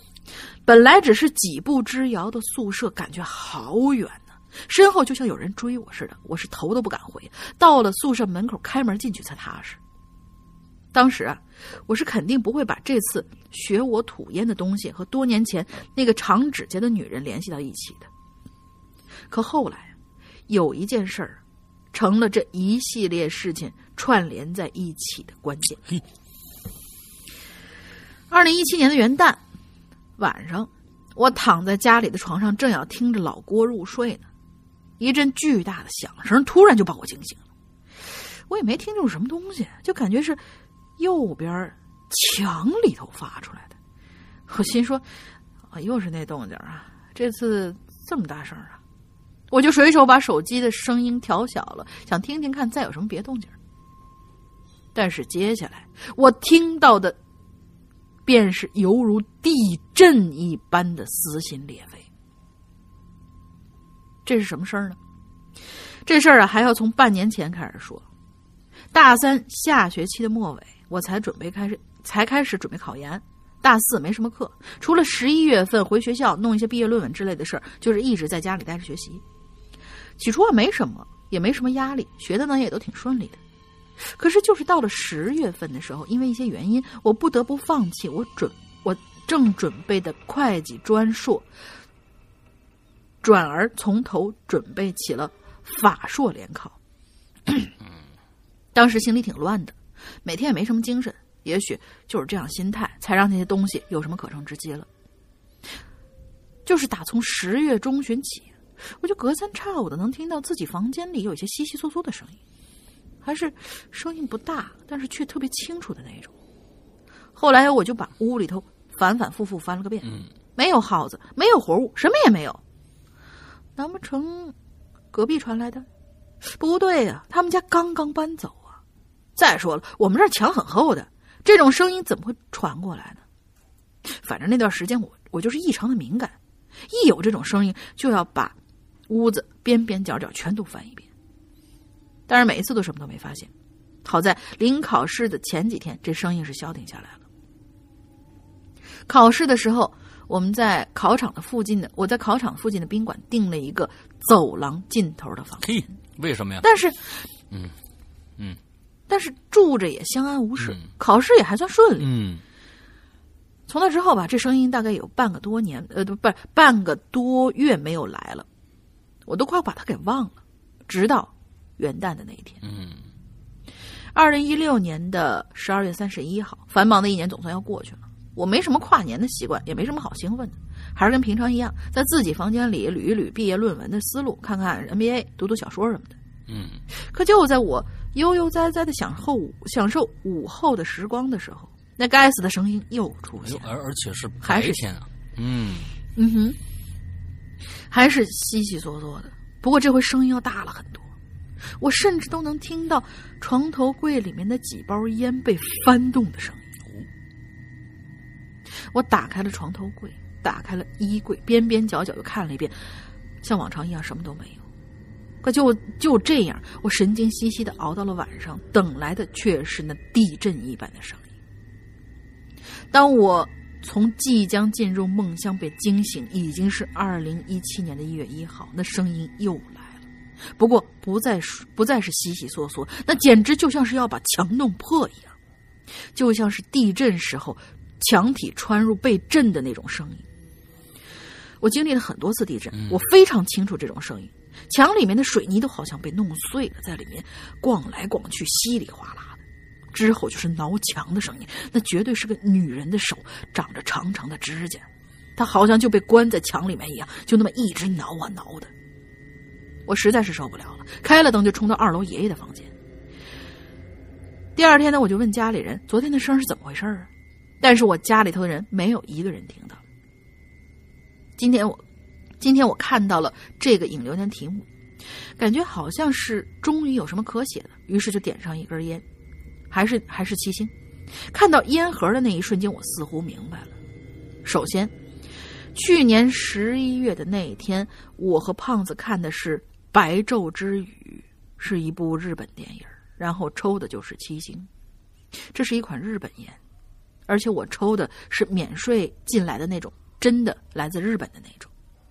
最主要的就是那一天的日期，十一月二十一号，也就是旅顺大屠杀的纪念日，而我们学校就在大连。之后，学元旦回家，我在学校里带了几盒七星回去。那是我第一次在家里抽这个日本烟，而那天我放在柜子里的烟也是它。想到这儿，我不得不怀疑这一切都是有联系的。首先，高三那一年和今年元旦应该是有同样一个人，或者说一个女人。至于学校里那个是不是她，和她有没有关系，这就不好说了。不过可以肯定的是，那个是那应该是一个当年甲午战争死在中国的日本侵略者。他闻到了熟悉的烟草味道，不禁吸了起来。哦，就是那个厕所里面呼吸的那个声音。哦、嗯，甲午战争想到甲午战争啊，想到这儿，我又我又想到前几个月也有一次这种稀稀嗦嗦的声音，忽然很大，好像是我在看《走向共和》甲午海战那段发出来的。啊，日本人、女人、日本军人、日本女人，想着想着，我似乎都知道她是谁了。嗯。应该就是那个日本女人，她的死和我家确实有关系，而且也死在了我们国家，来找我也还算说得过去。以上以上就是这一系列事件的始末，把它串在一起，到底是他们之间真实存在着联系呢，还是我太多了脑洞，嗯、开多了脑洞呢？嗯、我自己也无法确认。嗯、不过有一点可以确认的是，那就是这些事情从始至终，从头到尾都是无一字虚言。如果我没听过鬼影，我还会对这些怪事这么在意吗？我也不知道。不过鬼影让我的生活变得更丰富了，也让我不再对自己身边的一些事置之罔闻，置若罔闻是真真切切的。真的很感谢鬼影，希望山哥、龙鳞姐姐的声音一直能够伴随我。我估计是他们家里边人曾经在那个时候有，就是比如说有什么抗日英雄啊之类的，嗯、亲手杀过日本人，嗯，还是日本女人，所以，嗯，对对对，嗯、应该是这个样子。我觉得，我觉得是这样啊。有一点，我不管这个到底是否跟日本女人有没有关系或者怎样啊，但是有一点，我觉得可能你是多想了，嗯、就是七星这个烟的事儿啊，嗯、这个七星这个烟啊，嗯、是它是。其实这是一个也有制造工艺的，这个烟呢是混合型的烟，它不是直接的烤烟啊。那烤烟是一个中国人都抽烤烟嘛，这个烤烟呢，它它是也是需要熏烤或者怎么，但是这是一个土制的办法，它跟美国那种那种混合型的烟啊是不太一样的。所以我相信呢，在战前的那个时代啊，我估计日本人抽的也应该是烤烟，所以呢，这个七星的烟啊，我这个味道并不能吸引这个女的怀念起日本的过往的时光，所以我感觉可能跟烟没关系。说实在的啊，我可我觉得可能可能跟烟没关系啊，这是我只只不过是通过你的脑洞又发散出来的脑洞而已啊，嗯嗯，好吧，这个下一个、啊、叫诗萌 ，Liz 啊，这也是一个老鬼友了啊，嗯嗯，山哥龙玲姐好啊，好久没留言来冒一个泡，讲一个关于家我们家的猫的故事吧。我们家的猫有很多名字啊，我叫它喵呜喵喵，我。我妈叫他大宝啊，是在他还很小的时候呢，在我们家姥姥家里捡着的。那估计呢是和猫妈妈走散了吧，啊，一直喵喵的叫啊，吵得人不得安生。我妈呢就把它从这个角落里拎了回来，带回家养了啊，一直没给它起名字啊。平时呢叫它叫它猫咪啊，等到养了几个月以后，应该觉得应该给它起个名字了。它已经把猫咪当成自己的名字了。现在呢，只要听到猫或者喵的发音，他都知道是在说他呢，嗯，我一直就觉得呀，猫啊能够看到人类看不到的东西，比如呢，我们家的猫啊，经常大半夜的在家里疯跑，或者呢走着走着就突然听见脚步，猛地扭过头来看向一个方向，而那个方向在我看来什么都没有。哎，不过这也可以用猫的感官敏锐来解释，或者他听到了非常细小的声音呢，嗯，呃，但是有些情况，嗯，也。不能全解释了啊！比如说，在我遇到为数不多的灵异事件当中，有一次是我起夜的时候遇到的。我们家厕所呀，正对着我们家的书房。我上厕所的时候呢，没关门。那随着眼睛对光线的适应啊，我隐约的呢，我就看到书房里的座椅啊，在那儿来回的转。这个。椅子本来就是会转的那种，我看得很真切，椅子的确是在来回转，它幅度不大，椅背呢始终冲着我。我想都没想啊，就觉得是我们家猫蹲在那椅子上动，然后呢我就叫了一声，我说猫咪，没反应。我们家猫很傲娇的啊，一般对我都是爱答不理的啊，这也没什么值得奇怪的。可就在我准备起身的时候，它突然从我们家走廊里窜出来了，一对又大又圆的黄眼睛看着我，顿时一脸错愕的看着它呀，不知道所措，不知所措了。我以为呢，它会在那把椅子上。我俩大眼瞪小眼，两秒钟以后，它扭头看了一眼书房。又转过头继续看着我，我在看书房那把椅子还在那儿来回转呢，我整个人就像被雷劈一样，不知道该怎么办了。后来呢，我定了定神，走到书房门口，啪的一下打开了灯，绕到那个座椅边上去看，椅子上啊什么都没有。这个时候啊，它已经不转了。这件事呢，本来和我们家猫是没什么关系的。可是事后回忆起来呢，有一个细思极恐的细节。我们家猫看到我一脸错愕的看着它，为什么会扭脸去看书房的方向呢？它是不是一直都知道那书房里有什么东西呢？另外，我家猫胆子很小，还只和我妈亲，我妈不在家的时候呢，她就一直躲在柜子里睡觉。如果家里一个人都没有的时候呢，我们临走的时候给她留了不少吃的啊。回到家的时候，她的食盒里啊就还有啊。我们临走的时候给她留多少吃的，回家的时候呢，她食盒里就还有多少。本来呢，我只是觉得她害怕一个人待在家里，但是最近忍不住在想，是不是家里有什么东西，只要她，只有她才能看到的东西，让她感到害怕呢？故事讲完了，最后祝两位主播和鬼友在二零一七年能够快开心心的，鬼影越办越好。好，谢谢。对这个猫这个发言权，大玲玲有很多啊，嗯。我我都开始不注意我们家猫的反应，嗯、它平常干一些奇奇怪怪的事情，嗯、干多了就就麻木了。嗯、好，嗯，也就是说你没什么说的。但其实真的、嗯、不是，但其实真的真的有可能会，嗯，就是呃动物，呃猫或者狗的话，它们基本上都是属于我们说就是人有阴眼有阳眼，嗯、它们。基本上就是处于处于阴和阳之间，他们既能看见阳间东西，也能看见阴间的东西，嗯、就是在那个之间，呃，有很多的那些东西可能对他们还有所忌惮，比如说是，呃，这个这个有可能是传说啊，有可能也是在国内的，就是在在中国这个地方也有一些这样的说法，比如说我们之前看那个埃及，埃及有一个神，嗯、在看那个木乃伊的时候，不是有一个神。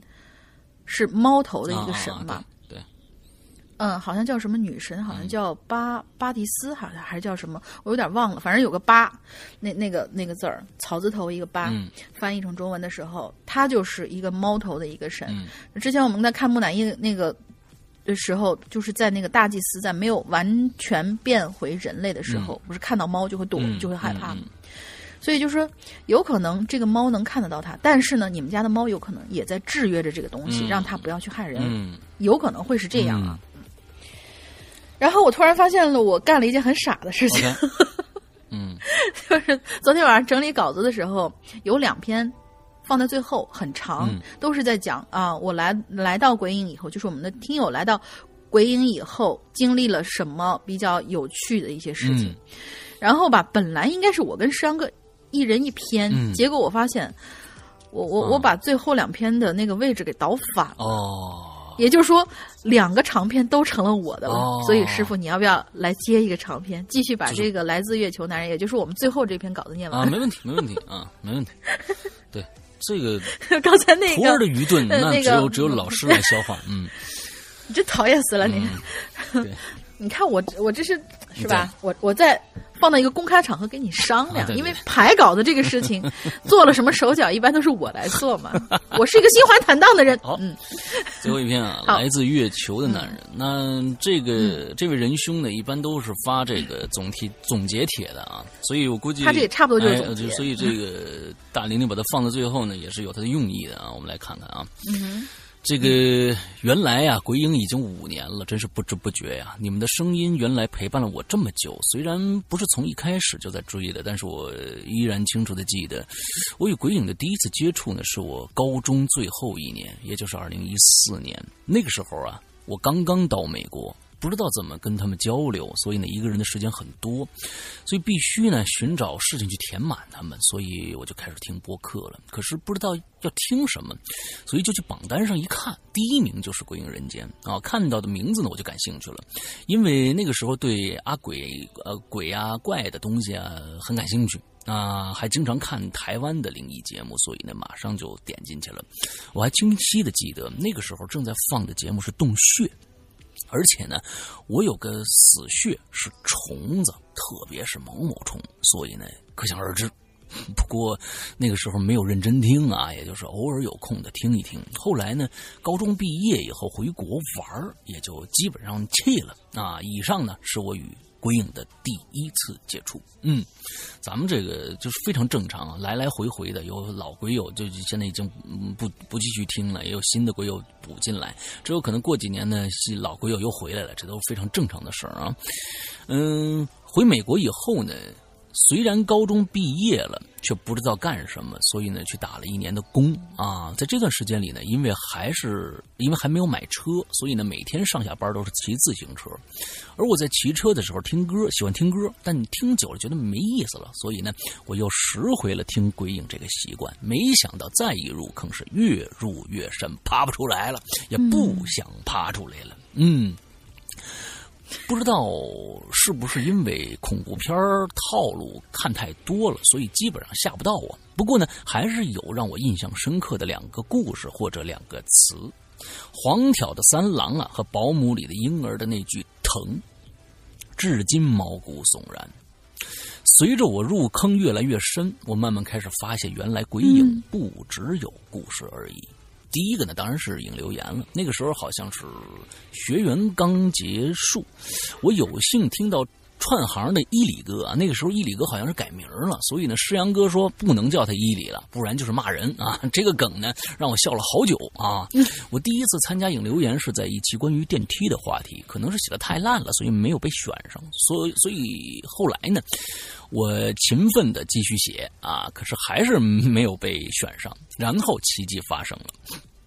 那天我刚好在刷帖，刷贴吧，刚好发现影留言发布了，然后呢，我奇迹般的成为了第一个回帖的人。不知道是不是因为这个原因，我终于被念到了，激动不已啊！啊，我还记得那是关于第六感的话题。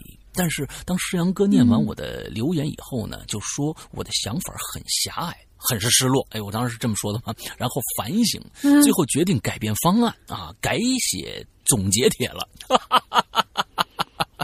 呃 ，OK OK， 原来是你造成的呀、啊啊？对对，原来是我造成的，很多的很多的事情都是我造成的啊。每次看到题目呢，就去网站上看看，然后呢总结起来。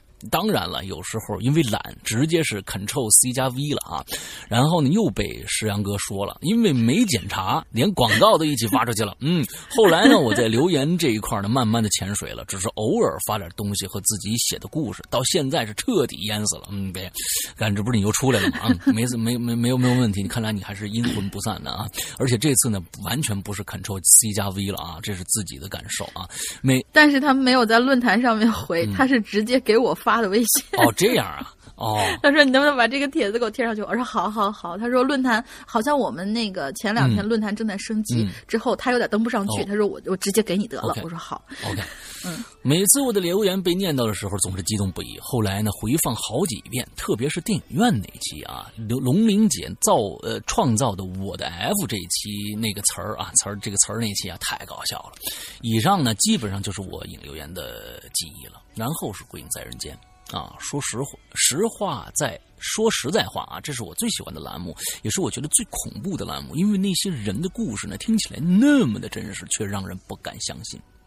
特别是最近兔子那一期啊，整个莫名其妙啊，括括号好的那种莫名其妙啊，毛骨悚然，嗯，是褒义词。哎、所以有些人呢，呃，说就说是编的，然后我在想了啊。他们不相信，是不是因为他们不想相信？因为他们不想相信他们的生活的世界是有这种事情发生。不过说实在的，我觉得呢，真假呀都无所谓。我想要的感觉我找着了，而且呢，这些人既然这个愿意为我们讲这些事儿，他们就应该得到基本的尊重。你们骂人的是在干什么呢？再说了，如果是编的，能编出这么牛 A， 不是牛逼呀、啊、的故事也是厉害了。所以啊，你们凭什么骂人呢？啊，就是这样。最后是鬼影重重上身的时候，我没赶上，但是我赶上结界了。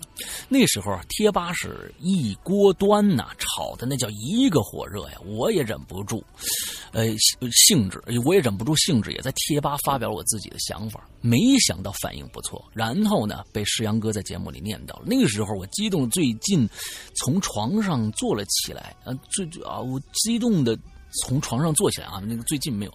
那时候呢，我虽然激动，但是。续写这件事儿还是没把握，所以呢，在贴吧里发了一些奇怪的事情，现在应该看不到了，也算是我自己一种参与鬼影重重的自娱自乐吧。呃，这些都不重要，最重要的是这最重要的是，这是龙玲姐的第一次发音，然后印象是很深刻的。嗯，大概就是这样了。嗯，不知不觉啊，鬼影陪伴我们两快两年了啊，时间飞逝。现在我在读大学，在理想和人生中呢寻找平衡，在某种意义上呢，鬼影参与了我的成长，侧面的导致了我的三观正确。没事喜欢看《金瓶梅》啊，在老司机的这条路上越走越远啊。这个不是这个金看《金瓶梅》这件事情，我们看有要看以什么样的态度去看啊？这个还是要三观端正的批判的眼光。啊、不不不，《金瓶梅》没有什么好批判的啊。啊，对，我们要有三观正确的这个观点去看《金瓶梅》啊。那写了这么多呢，却还是有很多想说的，但还是不说了吧。最后祝鬼影能生生不息，不要像风向标。不过波米大神一个人玩的也挺嗨的。跑题了，呃，祝石阳哥越来越好，祝龙玲姐越来越萌。合起来呢，就是好萌啊，好冷。这这他写的不是我说的啊，他说好冷啊。啊还有，如果伊里哥能回来录一期就好了。如果说冷餐会的话，那样就更好了啊。就这样，最后最最后，我想借墨镜一句话，我喜欢呃，不是这句，是。我想借墨镜的一句话，墨镜是谁啊？我不知道，真不知道啊。哦，那王家卫。哦，王家卫啊啊！这句话是世间所有的相遇都是久别的重逢啊、哦！明白了、嗯，谢谢你们再次出现在我的生命里，谢谢。OK， 太太感谢你了啊！那之后，嗯，嗯谢谢。嗯，有有很多的感触，有的时候其实，嗯，感触很难写出来，因为感触它是一个特别模糊的印象，有的时候就是只能用一个，比如说。嗯，比如说，就跟嗯男女之间的感情一样，说我我喜欢你，我爱你，我为什么喜欢你？为什么我爱你？我有时候说不出来啊，说不出来。其实就跟这种感受是一样的，能把它变成一种总结性的帖，不愧是啊月球来的男人，你的总结帖写写的是越来越好了，不管是原创的还是还还是对粘贴的、嗯，都很感谢。那么这呃。至于你当时为什么前几期的这个稿子没有没有念出来啊？我现在已经完完全全忘却了啊，忘却了。至于你说电梯那一期，我说你狭隘，我也完完全全忘却了。但是我十分感谢的就是你的大度啊，还能继续听我们的节目，这点是我这个非常非常感谢的啊。那那也希望鬼影能一直陪伴你。啊，走下去，嗯，五年了。我在做《鬼影人间》第一天的时候就说，如果我能做到五年，那那我就会想下一个五年。OK， 我现在在已经在开始考虑下一个五年了。那么下一个五年，我不知道还有多少朋友能继续的呃跟我们一起走下去，但是那不重要。就是说，呃，我觉得，嗯，有能陪伴你走一段时间，而且你也觉得那段时间。嗯，蛮值得怀怀怀念的，我觉得就就已经很好了。对于我来说，这就其实就是我们在做节目时候能得到的最大的奖赏了。对，嗯，最后有你也说到了鬼影生生不息，不要像风向标。其实我在这儿想说的是，风向标为什么我们最后不做了？最大的原因其实我们是不想阻，呃，这个阻碍波米的个人发展。这是其实是最大最大的一个问题。当时我们说了各种各样的原因，其实只是说，我觉得波米应该去做一个个人的节目了。呃，我是一个非常有自知之明的人，我干不了的事情，我不会去硬干。我不会去硬干，因为你强扭的瓜不甜，这是第一点啊。完了之后呢，另外一个，呃，在风向标里边有很多人说啊，这种三位一体的感觉挺好的，但是如果风向标继续做下去的话，它的提高的空间不大，我们说出来的观点不会那么那么像现在的这个反派影评那么的犀利，所以。我现在依然非常非常开心，我当时做了那样的一个决定，就是放弃风向标，让波米一个人去发展。而我现在看到了成果，什么成果？今天的今年的 Podcast 年度最佳播客有波米的反派影评，也有我们《鬼影人间》，也有我们《鬼影人间》二零一六年的年度的，所以何乐而不为呢？我觉得这就是跟伊里是一样的，那他愿意去做他自己愿意做的事情，那我非常举双手双脚赞同你们，赶紧去发展你们愿意去发展的一些事业。这个是是我我的绝绝对对的我的自己的心里话，这是我的心里话。嗯，对，所以嗯，今年在五五周年的时候，我们在三月二十一号这一天，我其实现在说实在的，跟大家想，就是有很多的形式，有很多的想法，可能有些东西根本实现不了，啊，也也不知道能做成什么样子。但是我觉得，这不仅不属于鬼影人间，我们几个主播，包括伊里，包括我，包括龙鳞，呃，我们几个主播的一个一个节日，是其实是全体关注鬼影人间的人的一个节日啊、呃，我觉得我们共同的节日。对，因为作为一个一个一个播客节目，在国内的这样一个大形势下，之后撑到五年，而且我可以很骄傲的说，这个节目养活了我。这个节目养活了我、嗯，我不敢说养活了大玲玲啊，但是他这个节目起码，起码养活了我啊。大玲玲关键太拖他们，你是被你你是被养活了，我是被饲养的那个，偶尔喂点食儿。对对对对，你你你得赶紧出节目，你的节目太少了，你知道吧？哎，得赶紧。OK、啊。完之后，嗯，嗯我我我很骄傲的就是说我起码通过这个节目养活了我，这说明了两点。第一点，呃，我们国内并不是所说的那种就是说呃，只听免费的，大家也愿意去付费听好的东西、嗯、而且大家也所有付费的人也抱着很强的正能量正能量去收听我们的节目，他们也是反盗版的，呃，所以我一直不、嗯、不担心，就是呃，在我们的听友里面会出现，那是极少数的人拿着我们的节目，可能就自己去卖了或者怎样，我我觉得那是极少数的人，嗯、我觉得愿意来付费来听我们节目，包括我们的 A P P 里面的会员专区的人，所有的这些人都是一个呃尊重版权、尊重劳动者成果的这样的一个心态、正能量来收听我们节目的，而这是第一点。而另外一点，我我通过这个节目，我我我想向所有的人说，就是只要你的东西好。我也觉得这是因为鬼影人间做出来的东西的质量被大家认可以后，大家才愿意去付费，所以大家认可鬼影人间的节目质量。这两点是我在这五年里面得到的一个、嗯、一个一个呃一个答案一个答案，所以我更有信心接着把鬼影人间做下去了。在这在这儿呢、嗯、我向我代表所有的这个呃鬼影人间的过去的现在的呃，包括未来的所有的工作人员、主播，跟大家说一声感谢，因为没有你们，嗯，的支持，嗯、鬼影人间也不会走到五年。可能真的看不到任何的希望的话，呃，通过节目收费我们养活不起的话，可能我真的又去哪儿找一份比较安稳的工作，又去工作了。但是那可能真的不是我想要的生活，是大家。嗯的支持给了我现在的这样的一个一个状态啊，我也希望大玲玲和以后将来能够进入到鬼影的、嗯、呃主播也好，工作人员也好，都能享受到这种一份非常独特的一种呃生活方式。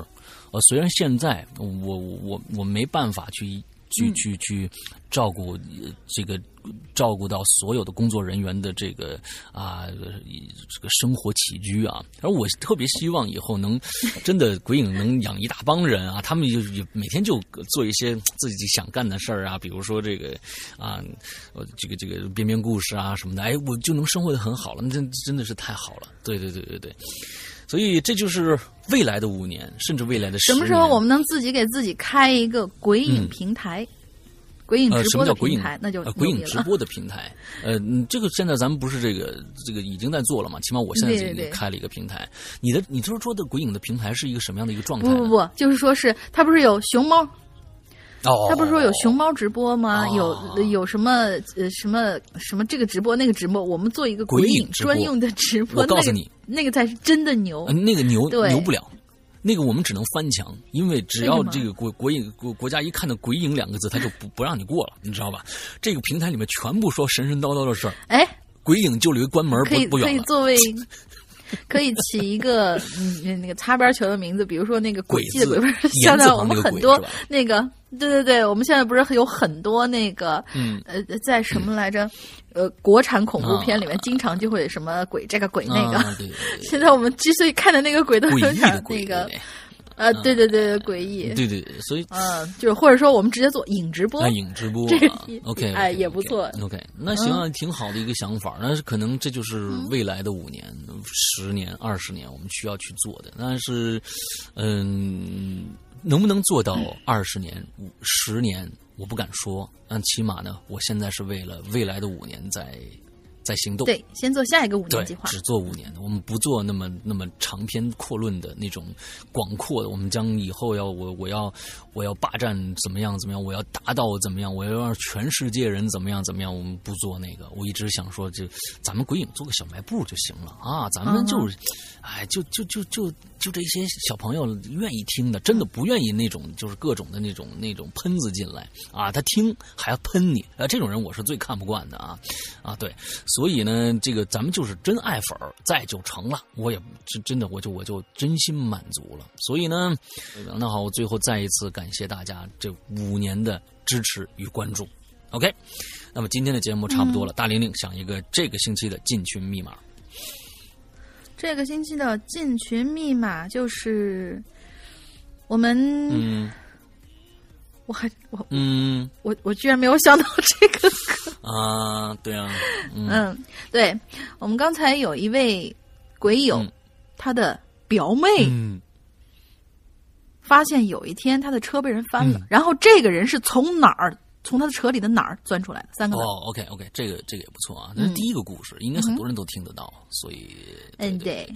所以最近呢，呃，我们下个星期啊，我们还有一期的影留言，就要迎接农历新年了。那我们的在农历新年之间呢，嗯、是断更的啊，不管我们是也这个我们的免费平台，还是我们的 A P P 的这个会员专区，都是断更的。那在年后，我们会从初八开始正式开始更新。之后，呃，我们的会员专区已经第七季的故事已经差不多也要结束了，也要结束了。之后呢，我们的免费专区啊，呃，可以就开始正式更新前十二集的第七季的免费故事了。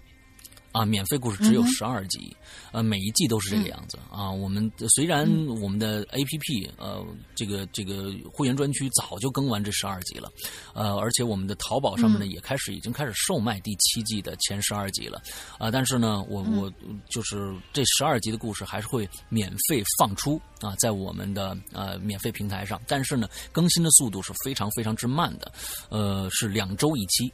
嗯，十二集要更新二十四周，半年的时间哦，半年的时间呢，啊，嗯、这么好啊，嗯，好开心的感觉。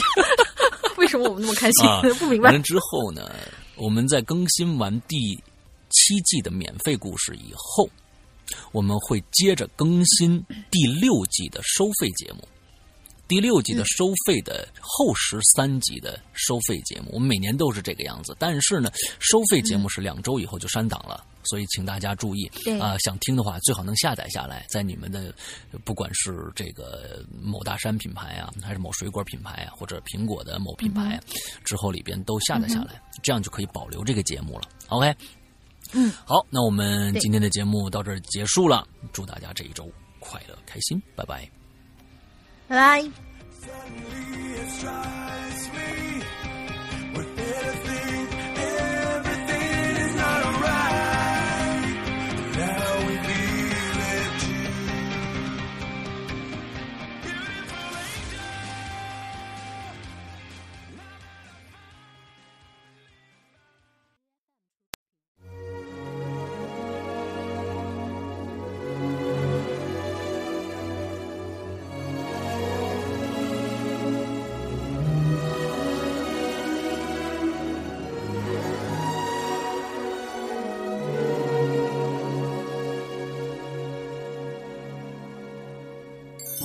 It's Monday, come here but Tuesday. Why does summer start in June? Why do winters come too soon? Why do people fall in love when they're always picking up? Oh why, why do we love in love without? Hello， 各位宝贝儿，周一快乐！欢迎收听这一周的每周一歌。其实我一直觉得每周一歌这个名字多少有点儿，呃 low。大家想啊，就好像是那种嗯八九十年代的广播电台范儿的那种感觉，一点都不酷。但后来啊，嗯，诚如师傅所说，要好记嘛，对吧 ？Well， 尊重老年人。嗯，突然发现多了一个公开板块，可以偷偷黑师傅啊，嗯，还是很开心的。所以本着好记，我们为每周一歌申请了一个专用邮箱，大家可以记一下。邮箱的地址是鬼影全拼 song， 也就是歌 S O N G， 鬼影 song 六六六圈新浪点 com。嗯，对，就是这个了。So 赶紧砸稿子过来吧。好，那么这周给我们投稿的是谁呢？是我们鬼影群的，刚刚我们还念过他稿子的陈 Z 同学。他在邮箱里跟我说，我想投稿每周一歌，但是记得晴雨同学说过，咱们对音质有很高的要求，所以一般唱吧导出来的歌曲很不容易被录用啊。但是我也记得大玲玲说过，也不是完全没有可能的事吧，所以我就导出两个相对来说音质还算清晰的歌曲来试一试，重在参与嘛。因为平时真的没有条件，没有能力，没有精力搞后期或者制作什么的，所以无论能不能通过审核，我只是想表达一下对鬼影的支持和热情。如果通过了，那这首歌就是我献给所有鬼友的；如果没通过，就当是我献给主播的啦。加油，我会一直支持你们的。OK， 听到这儿，我觉得你应该知道结果了，你入选了，恭喜恭喜！其实我想说啊，我们的鬼友来自各行各业，确实不是每个人都有机会跑去真正的录音棚做一首歌出来的。所以，如果你唱得够好，我们可以适当的放宽限制，但前提是要让我们感受到你有一颗爱唱、敢唱、能唱的心。那众所周知，大玲玲是一个听觉癌晚期患者，所以相信我，我可以听得到你的诚意哦。好，那么接下来我们就来欣赏陈 Z 带来的我想大声告诉你。 OK， 你想告诉我什么呢？或者你想借这个机会来对某人说些什么呢？哼哼，我们来听歌吧。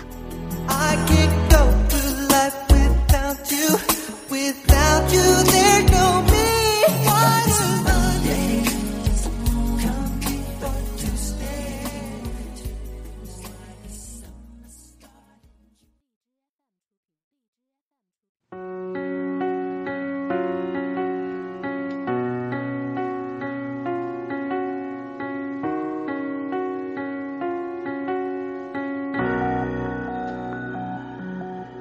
夜深了，我还为你不能睡，黎明前的心情最深的灰，左右为难的你不知怎样去面对，我能做的只剩沉默体会。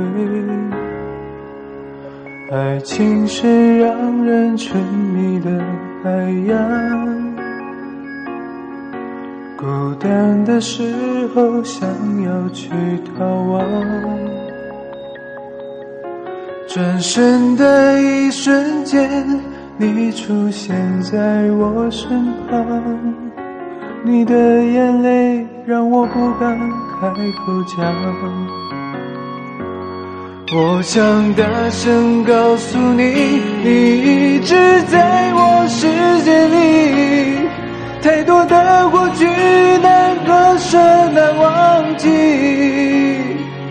太心疼你才选择不放弃也不勉强，你不要哭，这样不漂亮。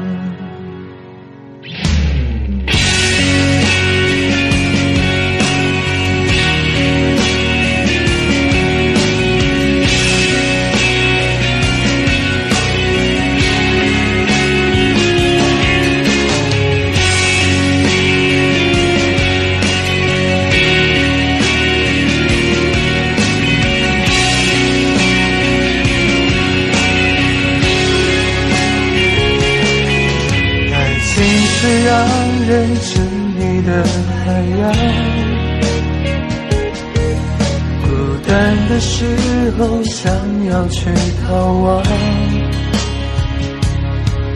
转身的一瞬间你出现在我身旁，你的眼泪让我不敢开口讲。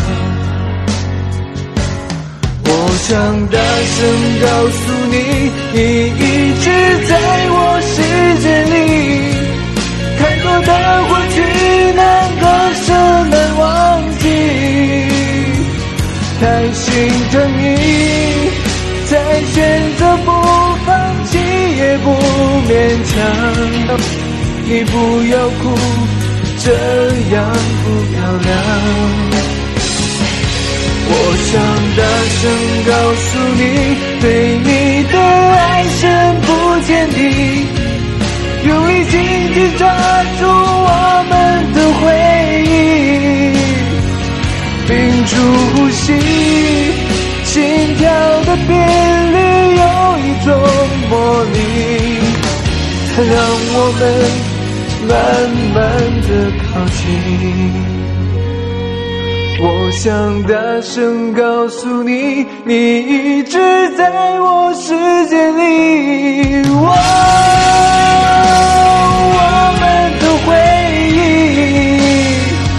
若有一天我看到的是你的背影，只因我爱你，没有告诉你。 爱你真的很爱你。